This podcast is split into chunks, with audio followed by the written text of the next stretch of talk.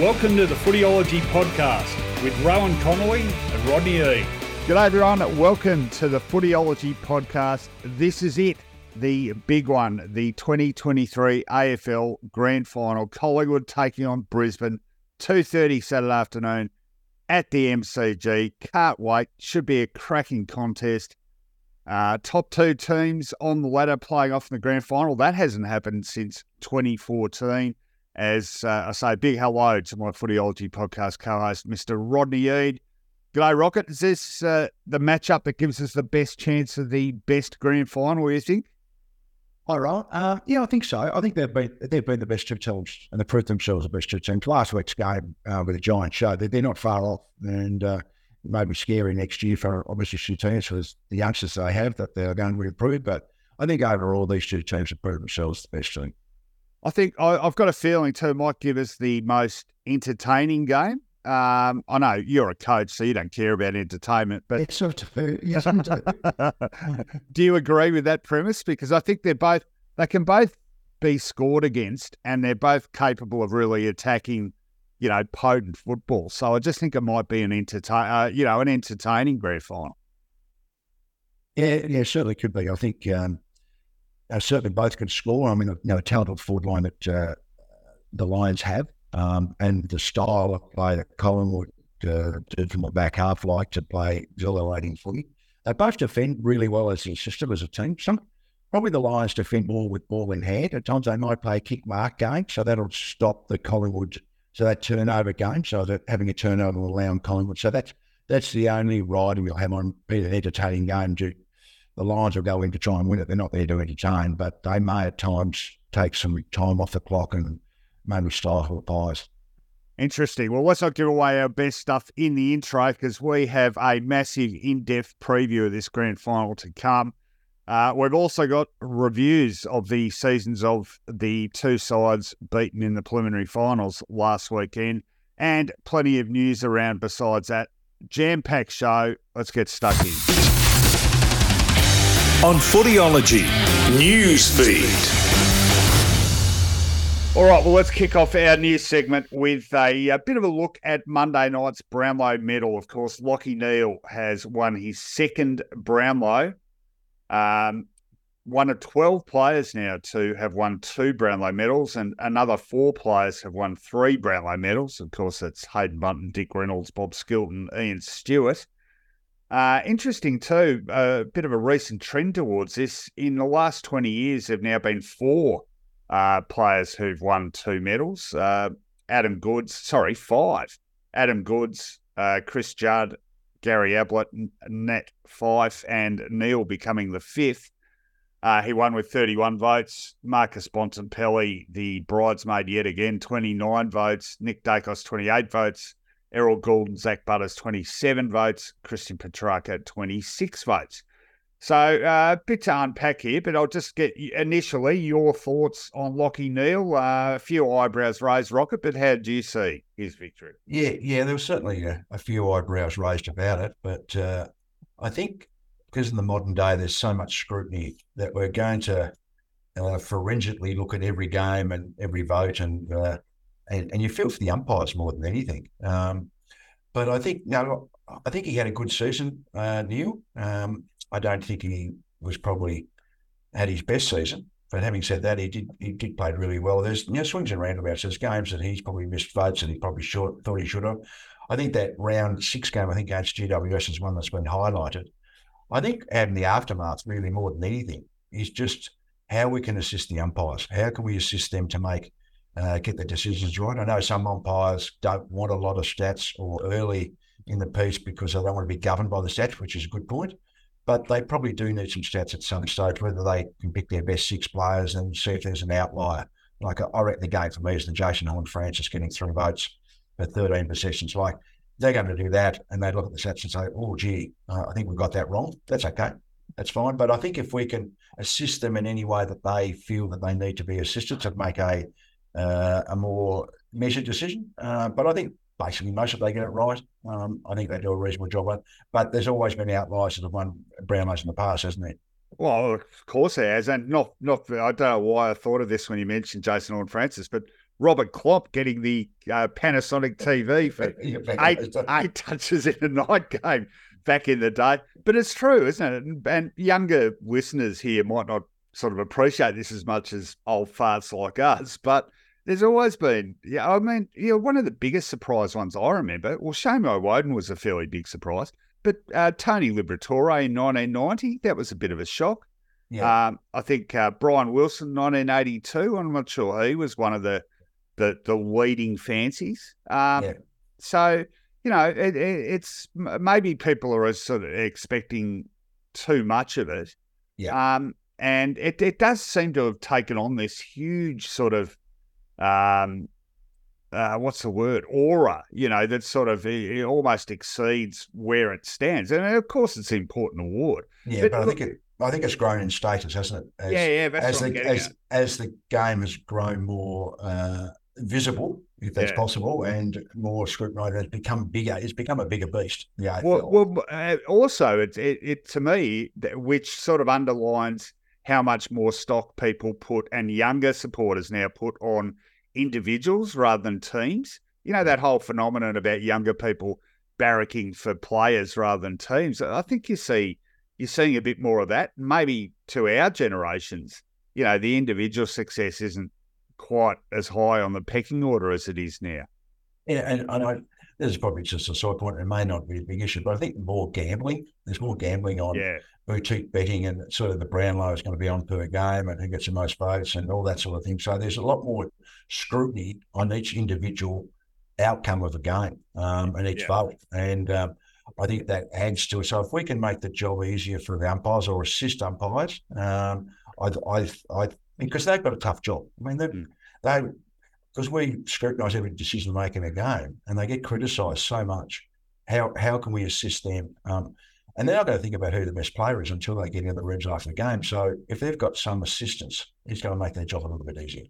No, I, I agree with that. It's interesting though because uh, here's a couple of competing stats on that point. So, uh, like everyone, I, I put a lot of stock in the Coaches Association Award, and they um, have five players. They award uh, 15 votes each to, so there's a total of 30 votes, usually divided between about seven, six, seven, eight players in a Yeah. game. There were 17 games this year where the player that got the three Brownlow votes didn't receive a single vote from either coach. And I look at that and I think, geez, that's that's not good.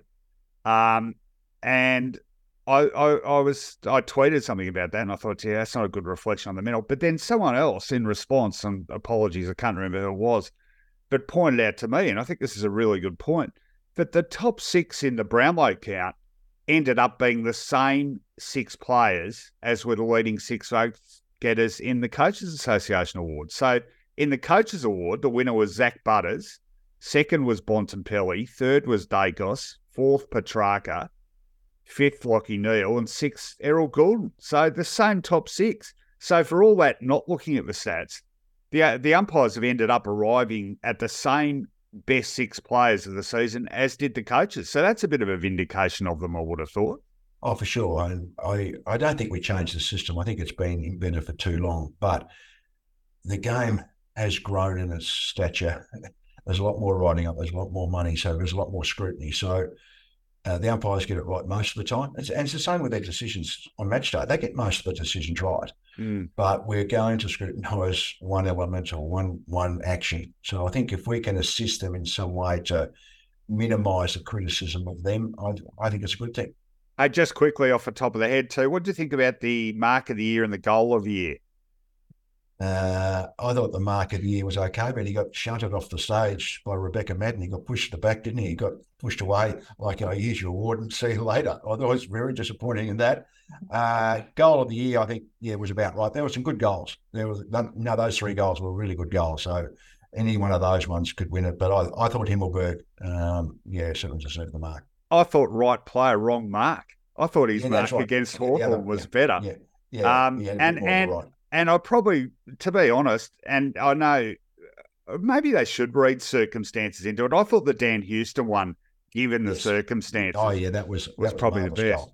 Yeah, that was marvellous goal. If you want to know about circumstances, talk to my son about that because he and I were sitting in the the crowd that night, and uh, one of the best dummy spits I've ever seen. Did you gamble, gamble on it as well? No, no, it's just like you know, Just, first, just, just first- emotional supporter. first time he'd seen his side get nutted after the siren, whereas I'm an old hand at the Caper Rocket. In fact, I'm one of the times I suffered was you were coaching the other side in the preliminary final. Oh, never forget that one. Oh, the other one too, the second semi of '84. Kick after the siren. Oh, but you guys had already won that one. And I, I, I was a bit more sanguine about that one because I knew what was going to happen two weeks later when the table. Oh yeah. Th- Thanks to you bringing 1984 up for once rather than me. Anyway, let's move on. Um, there's another important story which, given the time, probably hasn't received the airtime it deserves, but the decision of the AFL to hand draft assistance to North Melbourne. So North will be getting an additional first round selection uh, this year and two more end of first round selections next year, on top of two additional rookie list spots. Um, we've talked about this before, but gee, gee it's pretty generous um, assistance. I would have thought. How do you how do you see? Yeah, yeah. I suppose the end of first round this year, if it whether you, you, take it this way, but Gold Coast, if they have their three players before that, Jordan Croft and McCabe, it, it could go out to pick 25 or 26. I reckon the real advantage they have that they can trade next year's um, into first rounders this year as future picks. And that's what they'll do because if North improve, that's going to blow out even further. So I reckon that, uh, yeah, it's an interesting one. And I saw Chris Scott in that. And I think there's an argument on both sides. I think they've dug a hole for themselves, as Ross Lyon said, you've got to dig themselves out. But is it bad for the competition? You're just going to have cellar dwellers consistently. I don't think the package is too uh, generous, but I, it's bordering on, if that's the right phrase. Yeah. Um, but we've got the thing is Geelong of, of father son. That's compromises the draft. Uh, academy picks comprises compromises the draft. So we've got all these mechanisms at the moment. Do you want to just take them all out? Um, so um, I think maybe the AFL have done the right thing. Uh, whether it's too generous, that's another debate. Well, I, I, I'm sort of on the bandwagon of what you just said. Then, like, forget is it too generous or not. I'm just tired of so many different impositions on the draft, which it sort of defeats the purpose of having a draft. So you you set up a an assistant scheme in reverse ladder order, but then there's this and there, you know, father sons, uh, academy, this, and they've added so many different things to it that it sort of negates the whole fundamental thing of the draft in the first place. I haven't articulated that very well. No, no. but But even at point of um, the free agency, like Buddy Franklin going because Hawthorn finished top, they get picked eighteen or nineteen, but North Melbourne, and you can manipulate that, so they'll just get Essendon or whatever to uh, pay a bit more, and there's the thing about St Kilda and Essendon may be able to manufacture something through the through the draft. There's a loophole. So there's all these, not only the mechanism, but there's loopholes within the within those mechanisms as well. The clubs are smart enough to uh, actually manipulate. So I think they they just got to be careful. I think you're right, not introducing too many mechanisms because it becomes too wide. Um, there's too many loopholes, and and the system can actually fall down. So And and I well, and well the other my other point on it is I don't like the arbitrary nature of this either. I mean, at least those other things are mechanisms, and there's a way of measuring them. Whether this one, it's sort of like you know what it reminds me of. It's like the um you know the the bloke the guy fighting the lions or the chariot the chariot guys in the Roman Colosseum, and then they. They go to the emperor, and the emperor goes thumbs up or thumbs Thumbs down. You know, yeah. like it's sort of totally at the benevolence of the AFL, and that that gives them a power over clubs' capacities to rise up the ladder that they don't deserve. Like it, it, it, it fundamentally, it's a it's a compromise of the integrity of the competition. Incidentally, you mentioned Chris Scott and Ross Lyon. So for people that missed that, they were quite critical on um, Fox Footy of the decision. Although I noted Chris Scott said he said, "How many finals have the Saints played in the last ten years? One. How many have North played in? Eight. Well, both those numbers, from my count, are wrong. St Kilda actually has played in three finals because they played in two in 2020. Yeah. Uh, and North, by my count, in the last 10 seasons have played in seven finals, not eight. So um, not often Chris has his numbers wrong, but I think they were wrong in that case. Uh, the point remains, I, I guess, I, I, just think we've got a much more even competition and sides are more capable of improving under their own steam. And the other point both those guys did make, which was right, is the impact of list stuff you don't see properly for about five years. So who knows that North, without this stuff in two or three years, with Sheezel, Wardlaw, Davies Uniacke, etc., wouldn't be absolutely flying. No, for sure. No, there's no doubt about that. Um, but that's probably I, I, don't mind them getting some assistance. I think the debate for me is is it too much? And that's that's the grey area. It's interesting point. In fact, Chris Scotty said, "Oh well, they're the ones that have decided to clean out and go back." But that's when his brother moved on because his brother didn't want to do that. So it was more about saying, "Well, you know, you got rid of Brad, uh, but you decided to actually go back to the draft and uh, and actually rebuild, and it hasn't worked." So um, I, I, thought that was that was quite a cheeky little nip, nip at it. Oh, Rocket, they're twins. Of course, twins are going to stick up for each other. What do you expect? At least we can tell them apart now because one's got a beard and one hasn't. um, all right. No, well, it's an interesting uh, point of debate and very contentious, and you know we'll, we'll see how it unfolds. But I'll tell you what, if North are up the top of the ladder and killing everyone in about five years' time, I think we're going to revisit and go, whoops. yeah, went too far, overcorrection. Yeah. All right. Well, another thing we need to talk about. Uh, a few, a few days ago now, but after we last recorded, and that is the appointment of Adem Yze as Richmond senior coach, and uh, been a long time coming for the Ooze. He uh, admitted the other day he'd started to second guess himself after being runner up in multiple coaching races. Uh, let's see, just missed out at Essendon last year, just missed out at GWS by, uh, where Adam Kingsley, uh, and by the way, sorry, there's another thing we need to mention. Adam Kingsley officially Coach of the Year this year. Well done to him. Um, Yze also beaten to the punch for the Adelaide job by Matthew Nicks in 2019. So uh, I guess most people would say you keep banging on the door in terms of appointments and whatever. Uh, occasionally, uh, well, hopefully your time will come, and his time has actually come. Uh, are you how do you see Adem Yze? Are you pleased for him? What do you know about him from your coaching peers? What sort of coach are we going to get?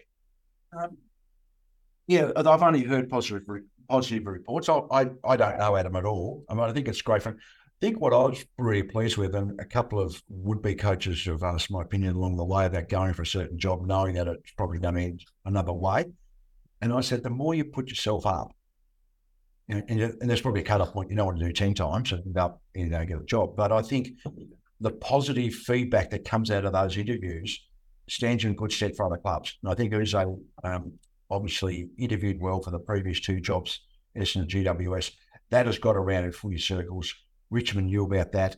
Um, so they wanted to interview him. And then he's he's he's uh, nailed it, obviously, blown them off the off the park, out of the park. So I think it's very good. I think he's going to be in. A, I saw an interesting um, uh, comment where he says based on the contest and defence, which is going to be Simon Goodwin because Melbourne now they haven't got the talent, so the game plan's going to change. It's going to me, it's going to be a more defensive game, um, and built on trying to create uh, errors of the opposition, trying to get turnover, and, and, whether they go as quick as what the old Richmond did, I don't know. Um, you look at Melbourne, that won't be the case. Melbourne a bit more methodical coming out of the back half. So I uh, it'll be interesting to see. He's not going to have the talent. Um, he's saying the things that now we want to push for the eight, etc., etc., which is right. But I, I, think he's got a tough job ahead. I think it's going to be uh, a few years of a bit of pain um, while they get some talent in, and then they try and bounce back. Eh, it's sort of, I keep thinking with Richmond, they're, they're a bit betwixt and between, aren't they? Because, I mean, they've still got Dusty Martin, who's still a great player, still got some of the, you know, Prestia still a pretty good player when he's on the park. You know, Taranto's been a great pickup. So they're not devoid of talent, but we, it's obvious now they don't have enough to push for a flag. So, how does a, particularly a new coach, how does he handle that? Does he try to build on that, or do they instead, you know, does he, for example, in his first year, does he throw games to kids because it's a longer term project, or does he think, yeah, we're still we can still crack a final eight spot and win a final, maybe? How how does he approach it that in that sense? I think that'll be that. Uh, suppose decision will be in context uh, or in collaboration with Brendan Gale on the board about where they think they're at um, and where they want to aim for and what their long term goal is. I would think he's got to throw games at our kids. He's got to put them in without compromising results um, because supporters want to see results. Supporters generally only look at the WL columns, don't they? They don't really look at the, the future as such. Uh, but he has got to get some talent in um, and he's got to develop. So I would think his first two years has got to be development as much as possible. Develop your own. Uh, he's got three years, then the third year is really the one that they can see that they can start having upward curve. Because I, I, fear that if he pushes for the eight like Hardwick did this year to push for a premiership, and you don't get there, then the next year's the hard year. We drop off. I reckon let's let's let's drop a few spots now, and then we can then we can go up. Interesting. You talked about putting yourself in the mix for jobs too. I, I, think once upon a time, if you kept missing out on jobs, there was sort of like this "what's wrong with him?" Feeling. I think perhaps people are a bit more adult about that now, and they realise that Yze was close to getting three decent jobs. So he must have been impressive. The other thing interesting with him is he maintains his Twitter or X account, which barely has tweeted apart from three tweets after those job interviews saying, Oh, thanks to Adelaide for the opportunity. Good luck to Matthew Nicks. And then the next one's three years later, thanks to um, Essendon for the opportunity. That's like Ross Lyon. Ross Lyon started a Twitter account and said, uh, you know, watch this space or whatever. And we sat there and watched, and 10 years later, he hadn't tweeted anything. anyway, uh, Adem a good. Uh, congratulations, Adem, and uh, good to see him break through. And uh, we'll uh, await uh, his start at Richmond and see how they go next year with interest. All right, that's the news done. We've got a couple of seasons to review now. Let's do that. All right, let's review Greater Western Sydney, whose official finish position for this year was fourth, 15 wins, 11 losses, 107 their percentage. Uh, points for, they ranked eighth. Points against, they ranked 10th. But uh, boy, did they come home with a wet sail. And congratulations to you, Rocket, because you were right on this mob from the start of the year, whereas me and 99% of the football world were very skeptical. I think most of the rest of us thought they would be bottom four. In fact, they were bottom four after round 12, but seven wins in their last nine games, and then knocked over St Kilda and Port Adelaide in finals and lost a preliminary by a point. So, uh, GWS uh, in in the lingo of the old uh, pop music charts, you'd have a bullet against their name for next year. Consistently competitive too. I uh, lost eleven games, but only two losses by more than twenty one points. So look, you you pumped them up all year. Let's hear your take on their season. Yeah, I, I certainly pumped them up. I didn't think they'd finish top four um, at the end of the season, um, but I thought they had a lot of upside. I thought they still had a a, core base of really talented top end players. Um, I knew a little bit some kids would jump up, Callaghan and a few others. I thought uh, I didn't expect um, Hogan to be as good as he was. Um, Himmelberg proved a good player down back. That was the right move. But where I was most positive about them, I, I thought Kingsley would introduce a more attacking game, more attacking uh, offensive uh, forward momentum game, which I did. It probably cost them a little bit early because once once on turnover, they didn't defend that really well. A couple of bad mistakes in games they should have probably won. But by the end of the season, um, that that was rectified. Uh, they're able to defend turnover a bit more. And that final against Collingwood, they defended exceptionally well. Unfortunately, they just couldn't take their chances when they went forward. Made a couple of bad mistakes in that third quarter. I think it was a Lachie Ash kick. They were 12 points up. Went went straight to Collingwood player. We backed him stay, got a goal, and then Callum Brown probably like his time again on the wing. Ball kicked over the top, mm. running onto it, and just took his body off the line just a little bit. Collingwood player went up, they got a goal, and they were back in front, so they were back. That was the game really there. And you pivotal, moments. pivotal moment, wasn't it? Yeah, that one. Yeah, that yeah. So those two are big moments. Uh, but I think there's a, a, big upside. You know, that Green's a great leader. Tom Green's going to get better. Uh, Kelly is obviously true. Coniglio had a resurgence.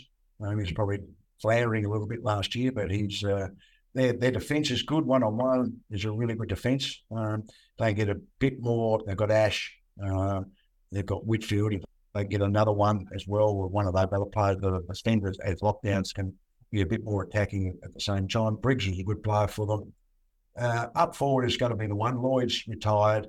Daniels and Bedford. Bedford didn't have a great final series, um, but uh, Hogan was the one that's jumped up. Riccardi was disappointing that last game. I think that's the area from hopefully Cadman can improve for them once get a bit of size and he's got some talent. Riccardi's the one for me that he's got a big question mark. Hogan has just got over that hump a bit, but that to me is their area of concern is being able to have players that can stand up in big moments but their ball movement and style of play counteracts it because they give their forwards a really good opportunity. I feel like um, one of the good indicators, A, of how well they were coached, but B, their scope for improvement are the stats. Now, I, as you know, I put a lot of stock this year in the Champion Data Premiership Standards table, and there's 32 key statistics that everyone is ranked in. And what's really notable about GWS for a top four side is I don't think they were top six. They were top six in virtually none of those categories. They're sort of mid-table in all those, just about all those categories, and like points for their eighth, points against their tenth. So despite you know sort of mediocre rankings in all the allegedly important stats, they finished fourth. So they improved some of those sort of fundamentals just incrementally. They could be that much better again. I would have thought. Yeah, I think those stats over the whole season. I think if you take it from when they were 15th or whatever it was at round 12, if you take it round 12 and then the last 12 rounds, I think they're in the top three or four. For, yeah, right. Those stats, it's really, it's really a noticeable jump. Yeah. Um, I think, and and I think probably back to your point, they were, they were in a lot of games. They were competitive. They showed a lot of character. They just couldn't get the job done at times. They lost a, quite a few games by under 10 points. Um, so I think they were thereabouts. I think you know, for me, the big improvement was A, individuals, but B, their game style, and C, defensively by the second half of the season. They can keep that momentum going, add certain players in a hole at certain times. They've had a really good history of taking players from other clubs that were not, wanted and be able to be role players. Um, but they're certainly developing from within, and those top line players have still got a lot to offer. They're still not. I can't see anyone that's really hitting the wall at this stage. So um, I, I, can only see them improving. And and did just on those good players too. Gee, you know the midfield, for example, Tom Green, Josh Kelly, Stephen Coniglio, Callan Ward. I mean, Callan Ward, you know, even Callan Ward's playing pretty good footy. So they're they're really getting great performances from and Toby. We haven't mentioned Toby Greene, All Australian captain. They're getting the very best out of their very best, aren't they?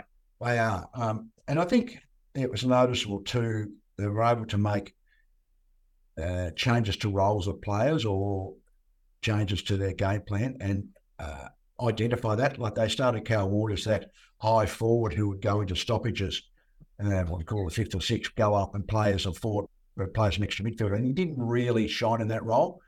They put him back in the midfield, and his second half of the season was was fantastic. And his final series was really, really good. He's such a good character, and he's he's got a, for a guy his age, he's got a good side step. He's tough, as we know and he's just a good mix with the rest of the midfielders they've got there. So they're starting to get a really good mix there. They'll introduce Callaghan a little bit off the wing into the midfield. They will, I can see um, Kingsley's MO here that he'll start to get more of these younger players more game time in certain spots. So therefore, uh, that when they do drop off, these other players will have players to replace them. So yeah, I think the future looks bright for them. Yeah, couldn't agree more. Great season for the Giants and a great debut season for the official Coach of the Year, Adam Kingsley. Well done, Adam. I wonder if he celebrated that win by banging out uh, the new Metallica album when he got home because he loves his heavy metal. that's always going to be his biggest asset in, in my in my book. All right, that's the Giants. Uh, let's talk about the other team that had their season finished last weekend. That, of course, was the Carlton Football Club, and what a revival! They finished third the Blues in the end. 15 wins, 10 losses, and a draw, 113%. Points for, they ranked ninth. Points against, or fewest points against, they rated fourth. Well, what an incredible turnaround. 15th on the ladder after 15 rounds. And uh, they just turn it around. It was amazing, amazing revival, and uh, almost took them to a grand final spot. And look, gee, they uh, gave Brisbane some think music in the preliminary final by getting out to that five goal lead. In the end, I think talent and fitness and form probably prevailed, but uh, uh, well, hats off to Michael Voss and the Blues. They really dragged it around when, uh, well, there was talk of imminent civil war and Vossi getting the chop and whatever. Uh, different, pretty different scenario now to uh, June, Rocket. Yeah, it was. And again, that's they didn't or it didn't seem to panic, but they just had some alterations to their game plan, uh, which is the main one for me because they played a very staid, boring game. Uh, defended with ball in hand, uh, no forward momentum going sideways, backwards. Then all of a sudden it changed. They got back to their MO as uh, the contested ball, which has been their biggest strength. They'd lost that a little bit. Focused on that and focused on forward momentum, give their forwards, got Curnow a chance and their small forwards. And they're able to win the close games as well. Last year they lost those. So they've obviously done some homework there. So full credit to them. I still think they've got some issues with their with their list or their team if they're going to make this, people are saying up Red well, there's no reason why they can't finish top four again and give themselves a chance for a grand final next year. I, I've still got some some concern. I, um, they need support for Curnow. Curnow needs to. He had three bad finals. He didn't do anything really. Uh, McKay was, if he kickstart McKay, would have been a far better player than Curnow. Uh, the smalls don't do enough um, in the forward line. And generally, overall, except for Walsh and maybe Saad, they don't have a lot of run through the lines, a lot of run and carry and they're not a quick side. Um, Cripps struggled in that final as well, even, uh, even though he's been a really good player. So they need to add some speed, I think, uh, to actually go the next step. Uh, I think De Koning's jumped up. He'll be a bona fide. Uh, Picnic was good support. Weitering, they'll probably need some support for him down back as well. So you now they've got two or three spots that they'll need to, but they've got salary cap issues. They probably need to, some players to move on to actually actually relieve some pressure. So how they're going to get those players, only time will tell. I thought De Koning really emerged towards the back end of the year. I thought the other guy, not as obvious, but I thought Hollands really shows some promise too. He's got decent pace, and yeah, he's certainly something they can a bit of a future around. Um, yeah. The McKay one's interesting, isn't it? Because there was that theory that him being injured actually ended up helping because it gave Curnow had more space and he became the target. But then Curnow's had an ordinary final series. McKay looked better. Uh, big decision to make. Obviously, they're both going to be there, but how they are used becomes a big decision for them, doesn't it? Yeah, oh, it does. But I think we saw signs, and I think we've spoken about that when McKay comes back, just play up higher. He was taking Andrews up the ground. He was marking up on the wing, which was the way they needed to play. So that takes Andrews away from Curnow. Now, Gardiner did a really good job on Curnow with support of Lester and that. But they, I think they achieved that. They achieved uh, negating Andrews' influence and McKay taking, uh, being an outlet for him from defence and marking the ball and using his athleticism, getting up the ground. So not exposing himself as much to be the goal kicker. So taking that pressure off him. And he kicked a bit better for goal while he was in Brisbane when he, he played last week. But yeah, I think I think they can work that system better. They just probably need that third play. Like they've got him probably Jack Martin. No, he didn't do a lot in the final, but he showed himself the last half of the year. So if he can stay fit, so there's their three forwards, coupled with either a mid that can go through there and two or three smaller forwards with with some speed. Which is what I wanted to ask you about because even last year, I remember this early last year, they were a better side when Owies and Durdin it was then with the small forwards and putting that pre- defensive pressure on. This year, it started to turn around, and not coincidentally, uh, contributors in that regard were Motlop and Fogarty.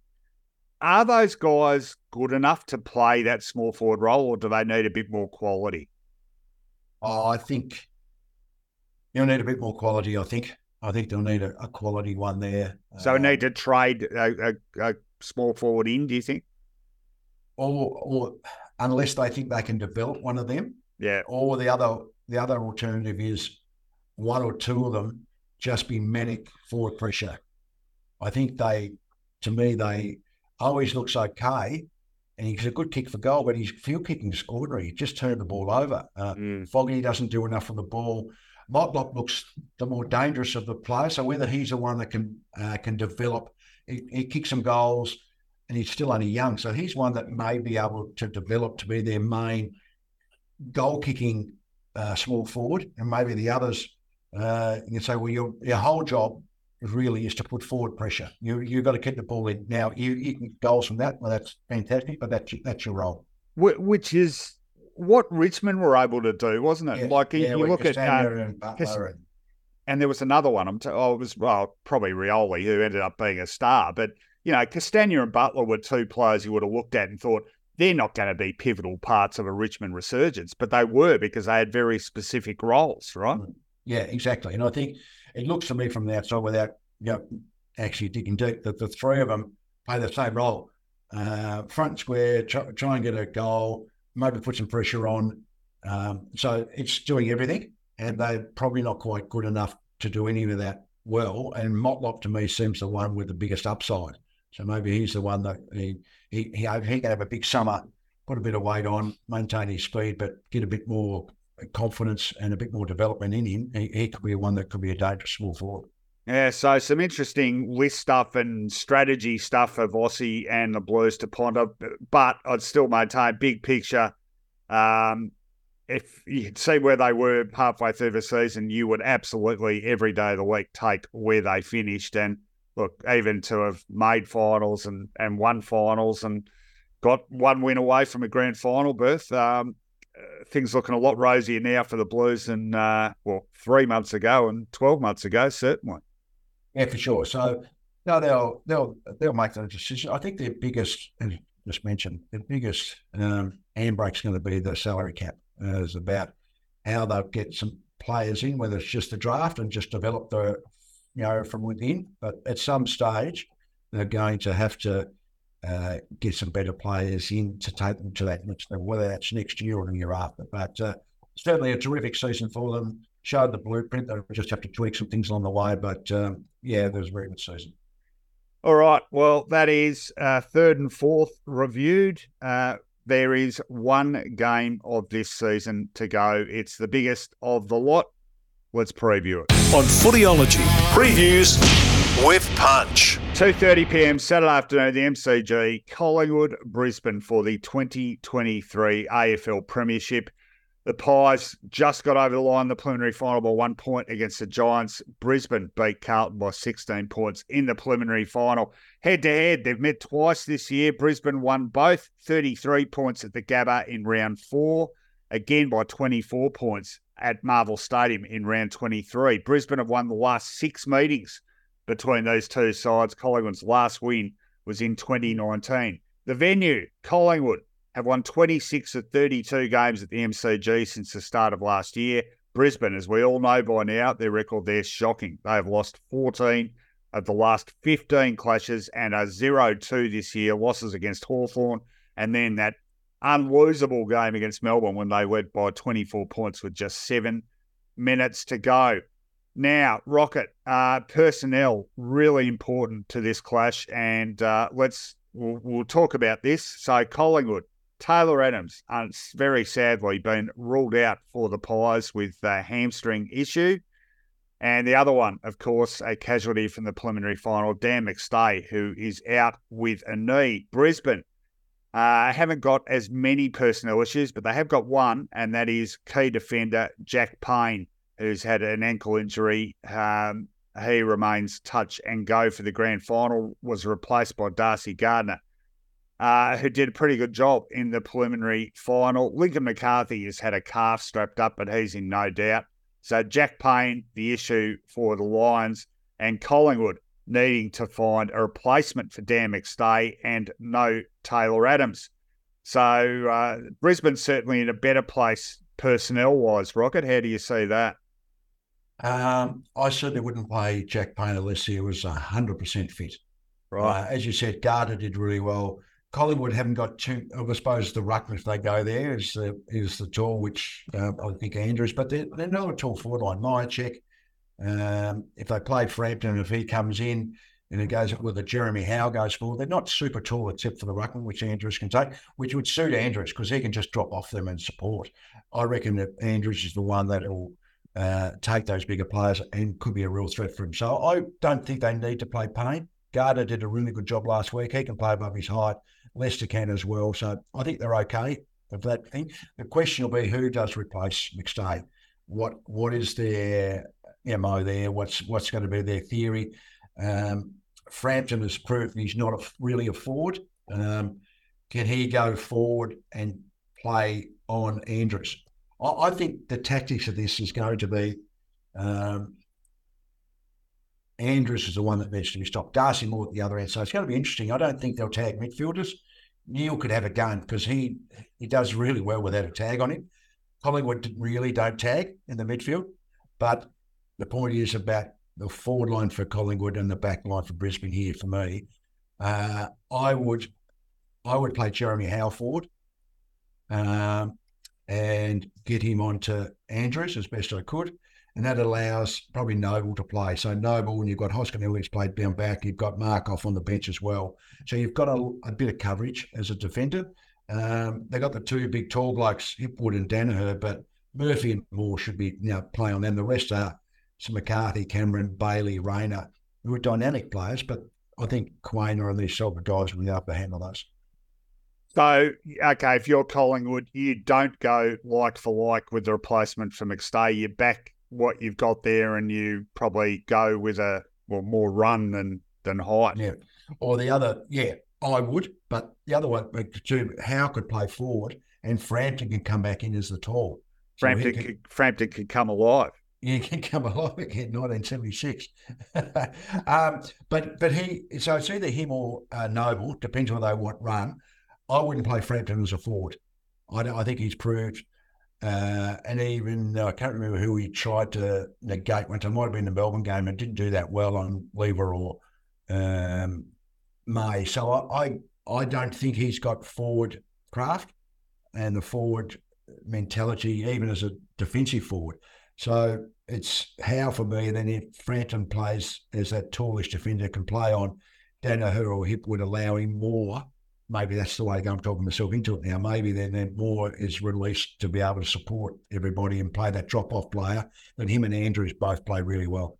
All right. Well, look, we'll, we'll talk about specific parts of the ground in more detail now, though we just did it a bit then. But just before we get to that, those two previous meetings uh, this season. So uh, the Lions won by 33 points in round four.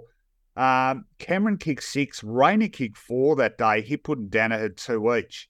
And then the second game, of course, the Pies were without Moore and Daicos, and I think um, Murphy as well. And that game, Cameron kicked four, Hipwood and Daniher three each. Are those two results relevant at all to this one, do you think, or not? Not really, no. I hmm. think probably more for Collingwood, they can learn something off those forwards, uh, you know, for Brisbane. They've done a lot of homework on them, but who their matchups will be, who how they'll go about, what they need for coverage. As I said, you've probably got Markov and Hoskin Elliott starting on the bench. So Markov gives you an option as a running defender, but man, Hoskin Elliott can play wing, can play forward. You know, he if he's your, in your bottom four players, it's a pretty handy bottom four player to have in your in your in your team uh, who can play both ends. I was going to say, look, just in our discussion about how they replace McStay, one thing that's becoming apparent, Collingwood has reasonable flexibility with the sorts of roles their guys can play, don't they? Oh, they do. And now I was trying to, we haven't got to the midfield yet, but you can't fit them all in the midfield. So one of Crisp Daicos Pendlebury's got to play on halfback flank. Yeah. Um, Mitchell's got to start on the bench. So, you know, if Daicos plays half back, then it's Crisp De Goey Pendlebury um, in the centre square. So, if Mitchell to come on and Daicos as well. So they've got they've got a lot of flexibility, even though they seem on the surface they play a pretty settled lineup. I think they do swing them around a bit, and they they generally change positions at stoppages, which most people don't pick up. They're just sort of Daicos will come off half back and go in, and then Pendlebury will just drop back, and that's at a stoppage. Like it's not a move within the game; it's while the game's flowing. So, um, so they've got those little idiosyncrasies or tricks that they can play, but they have got some uh, some coverage down back, and those medium players, Markov and Hoskin Elliott, can play on the they're taller than Rayner and McCarthy, who are both good in the air. So rather than Noble, maybe, and I'm talking to myself, that Frampton gives you that, okay, can run with Hipwood, say, uh, up the ground. And that allows Murphy to take Daniher and then Moore can drop off. So, uh, and then Hoskin, you let Markov of that taller player, can play against smaller players who, who are good in the air, as in McCarthy and Rayner. So that, uh, the interesting one will be who, who plays on Cameron. That'll be the that'll be the thing. Maybe Maynard gets that one as well. All right. Well, let's let's look at that part of the ground specifically now. So Brisbane's forward line versus Collingwood's defence. How, how do you see that playing out? Yeah, I think they'll still play their system Collingwood defence. They'll still rely on pressure between the arcs. Um, they'll want Moore to drop off as much as he can to be. If there is a loose man, if one of those six forwards of Brisbane pushes up too high, they'll drop off. I reckon Bailey's the only one that really does, maybe Rayner at times, but I think they'll probably play six forwards to keep the Collingwood defence um, accountable. Collingwood, as they showed uh, in their first game against uh, Melbourne, they want to get numbers back. They just defended with numbers back and try and get you on the counter attack. That's why I'm thinking style to Brisbane go a bit slower with the ball so it doesn't allow Collingwood to counter attack, especially early in the game. But for me, Collingwood's defence is where do you play Daicos? Where do you start him? Do you start him in the middle? Then who takes his spot? Is it Crisp or is it Pendlebury? Or does Daicos start in the in the middle? Or does he start down back? I'd, I'd start him down back. I'd start well, him down well, back. I, I would have thought his, uh, I could be wrong, it's just an observation, but I would have thought his more damaging football this year has probably come off halfback rather than purely in the middle.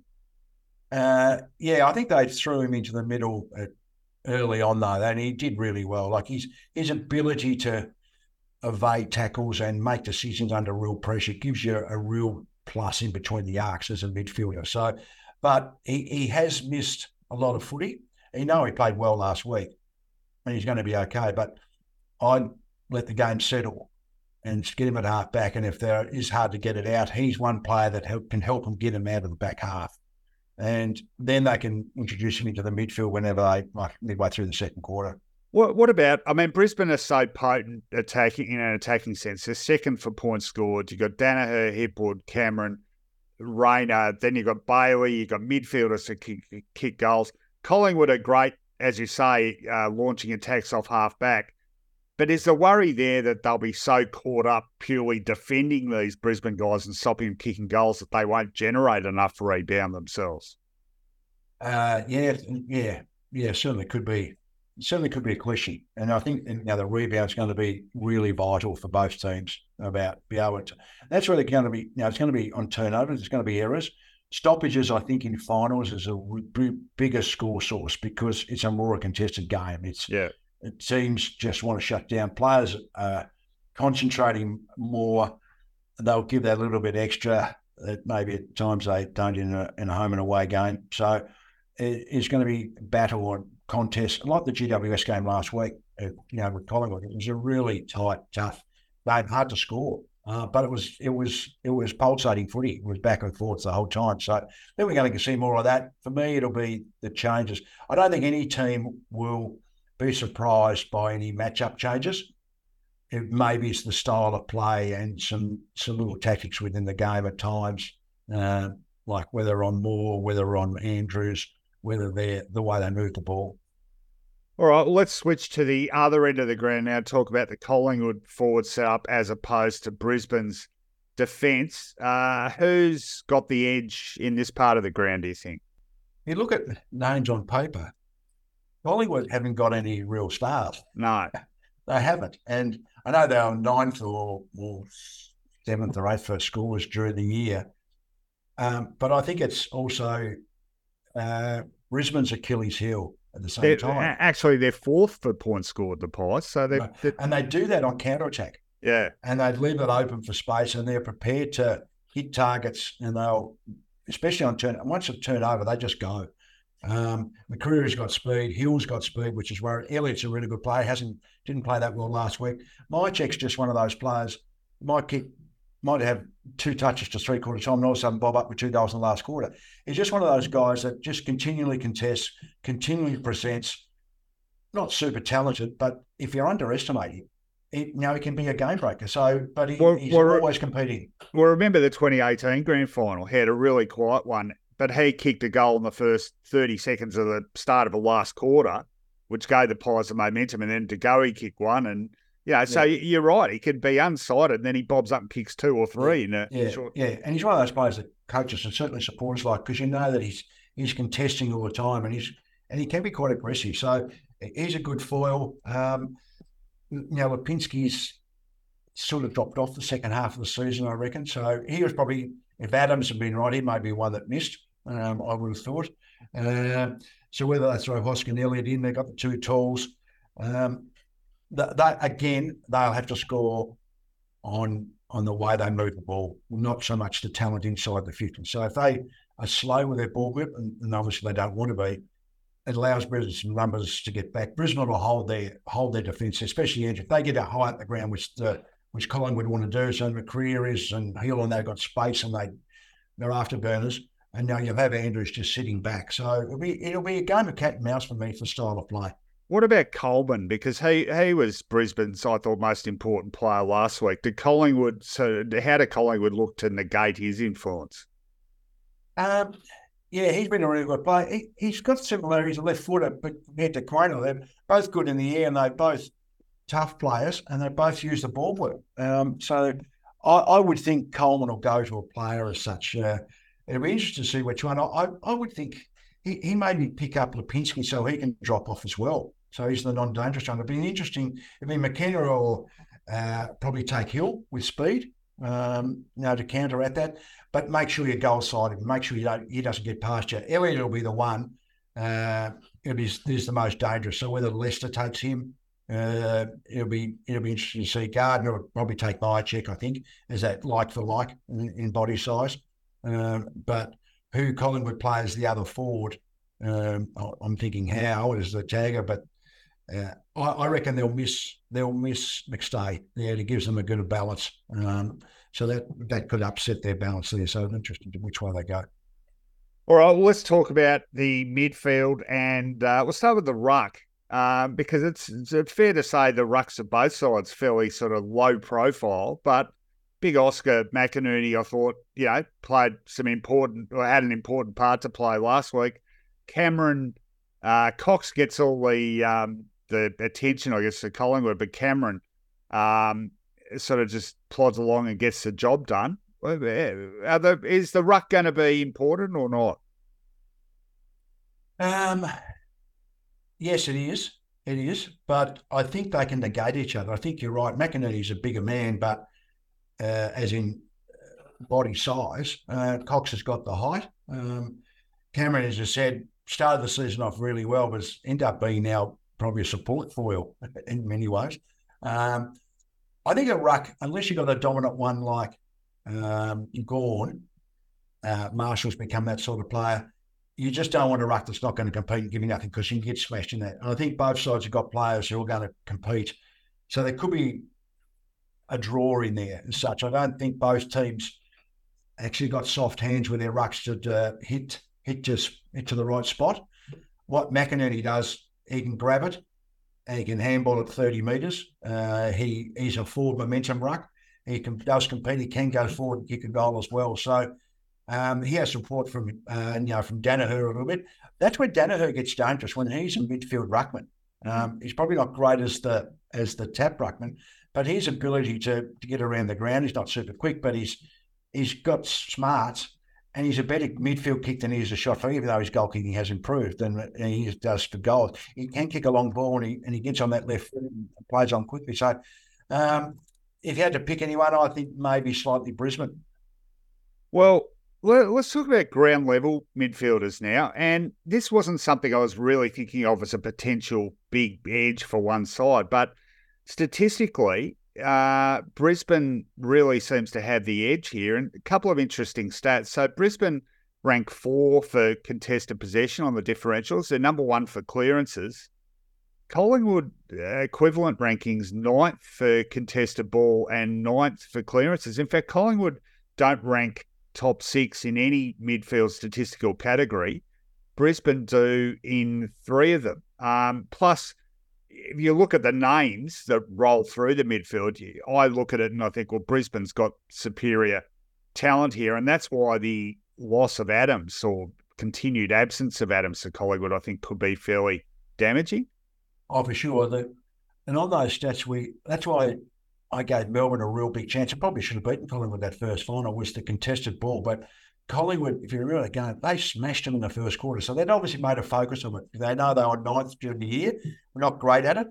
And we need to I think Adams in that game was the one who really set them set them up where he had six or seven in the first quarter himself. So you, know, you, you, you can be not great at a certain stat, but make a focus of it for that particular week so you can jump up. Like Pendlebury's got the ability to win and and and go of win contested ball. Um, Crisp, I thought was really good last week. He was quite vital for them in the end. So they've got the, the talent. Mitchell's that's his bread and butter. But I think consistently, uh, Neale Dunkley's been really good. Does Dunkley get a job this week? I reckon he does. He might go to go to De Um, and McCluggage has really stood up as well. Neale Neale's better games this year have been when he hasn't been tagged. I can't see Collingwood tagging him unless Pendlebury goes to him.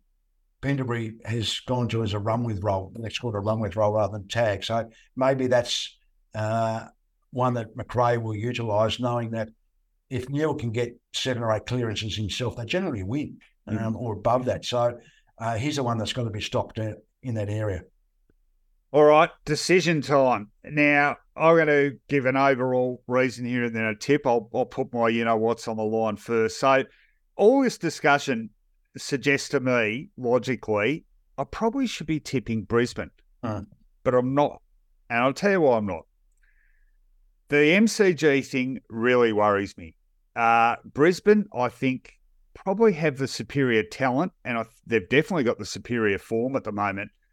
But even when they beat Carlton last week, their propensity to torch chances and just to be still a little bit flaky really worries me. Now they should have shut the door on Carlton last week. They should have been eight. Oh, that's, that, that's right. Cameron missed two easy ones. McCluggage missed an easy one. Then he hit the post again. They, they, yeah, they missed shots that they shouldn't get for a team that's playing the grand final. Cannot do that in a grand final. And so, bottom line for me, and, and look, uh, Collingwood uh, Brisbane lost 14 out of 15 the MCG. I think that is a factor. I think it plays on the, on your mind. Collingwood loves the MCG, play well there. The support thing's not as important, obviously, being a grand final crowd. So Collingwood won't have, ironically, as many supporters as they'd have in other games. But I still think the venue is a bit of a factor. But ultimately, I just come down to dependability, playing of the percentages. And I think Collingwood's done that so well for two years now so you know, push comes to shove. Who do you, who who you know if your life depends on it? Who are you yeah. more confident is going to bring out bring yeah. out their best on the day? For me, that's Collingwood. So on the, that, on the on the same. I I I think a lot of as we were talking through the the preview, it was going. Gee, Brisbane should win this. they can win in a lot of areas, but I, I still the MCG factor, but that trust factor that more about what Collingwood can do in tight situations. They defended really well when they had to against Melbourne, you know, in that final. And they probably shouldn't have won it in the end, but they've done that consistently. And they adapt to situations really well. They can defend well, but they can, and like in most games, they do it in patches, but they can score quickly. They did it at the start of the game against the Giants, and those two mistakes in that third quarter. There's four of their nine goals in the matter of matter of seven or eight minutes. Uh, and that's what they can do. And they stay in the moment. And Mihocek's the biggest example of that. They they just think their chances will come. Um, and I think because of that and their ability to score quickly, even though it's a dangerous forward line of uh, lines, I think highest for me as well. There you go. I wasn't expecting that. I thought uh, uh you've given some f- fantastic reasons why Brisbane should win. I thought I'm going to I'm going to go the the feels tip. You're going to go the logic process tip, but you've done what I've done yeah. Too. Yeah, I, I, think I've gone for like you have thought as well. The stuff you can't measure.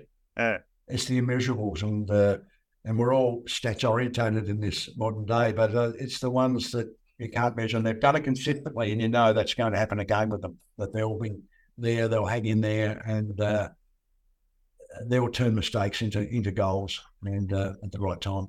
All right. What's your margin? Uh, I think they'll win by 15 points. Okay.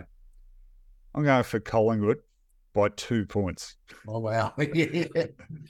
Uh, so no blind. So incidentally, just a, a statistic, not a curio, but since 1958, when Collingwood famously beat Melbourne, stopped a winning four flags in a row, they've played in 16 grand finals and won two of them. They've drawn two and they've lost 12. And even more recently, um, some of those grand final defeats, you know, uh, what was it, five points against the Pies, one point in 66, four points in 64 they're they're due to win a close one, I figure. So this this is it. Collingwood by two points for me. So we're both going for the Pies to win the 2023 grand final. There you go. There is our preview of the grand final. You won't hear a more comprehensive uh, preview of the grand final than that. Good work, Rocket. The credit to you. I can see why you're one of the coaches of the modern era. Um, I hope you've enjoyed the show, everyone. And the good news or the bad news uh, is we're going to be back to wrap it all up with a special post grand final uh, episode of the Footyology podcast. We're going to record that on Monday, so look out for that one early next week, uh, both for the victors and the losers. You want to know why your side didn't get up? You'll hear it here. Good work, Rocket. And uh, thanks, Rohan. Have a great weekend, and to everybody out there, I hope your side uh, wins or the team that you don't like loses. So unusually negative from you, Rocket. That's my job. Uh, all right. Uh, good luck, everyone. May the best team win. And uh, as I said, we'll speak to you after the grand final early next week.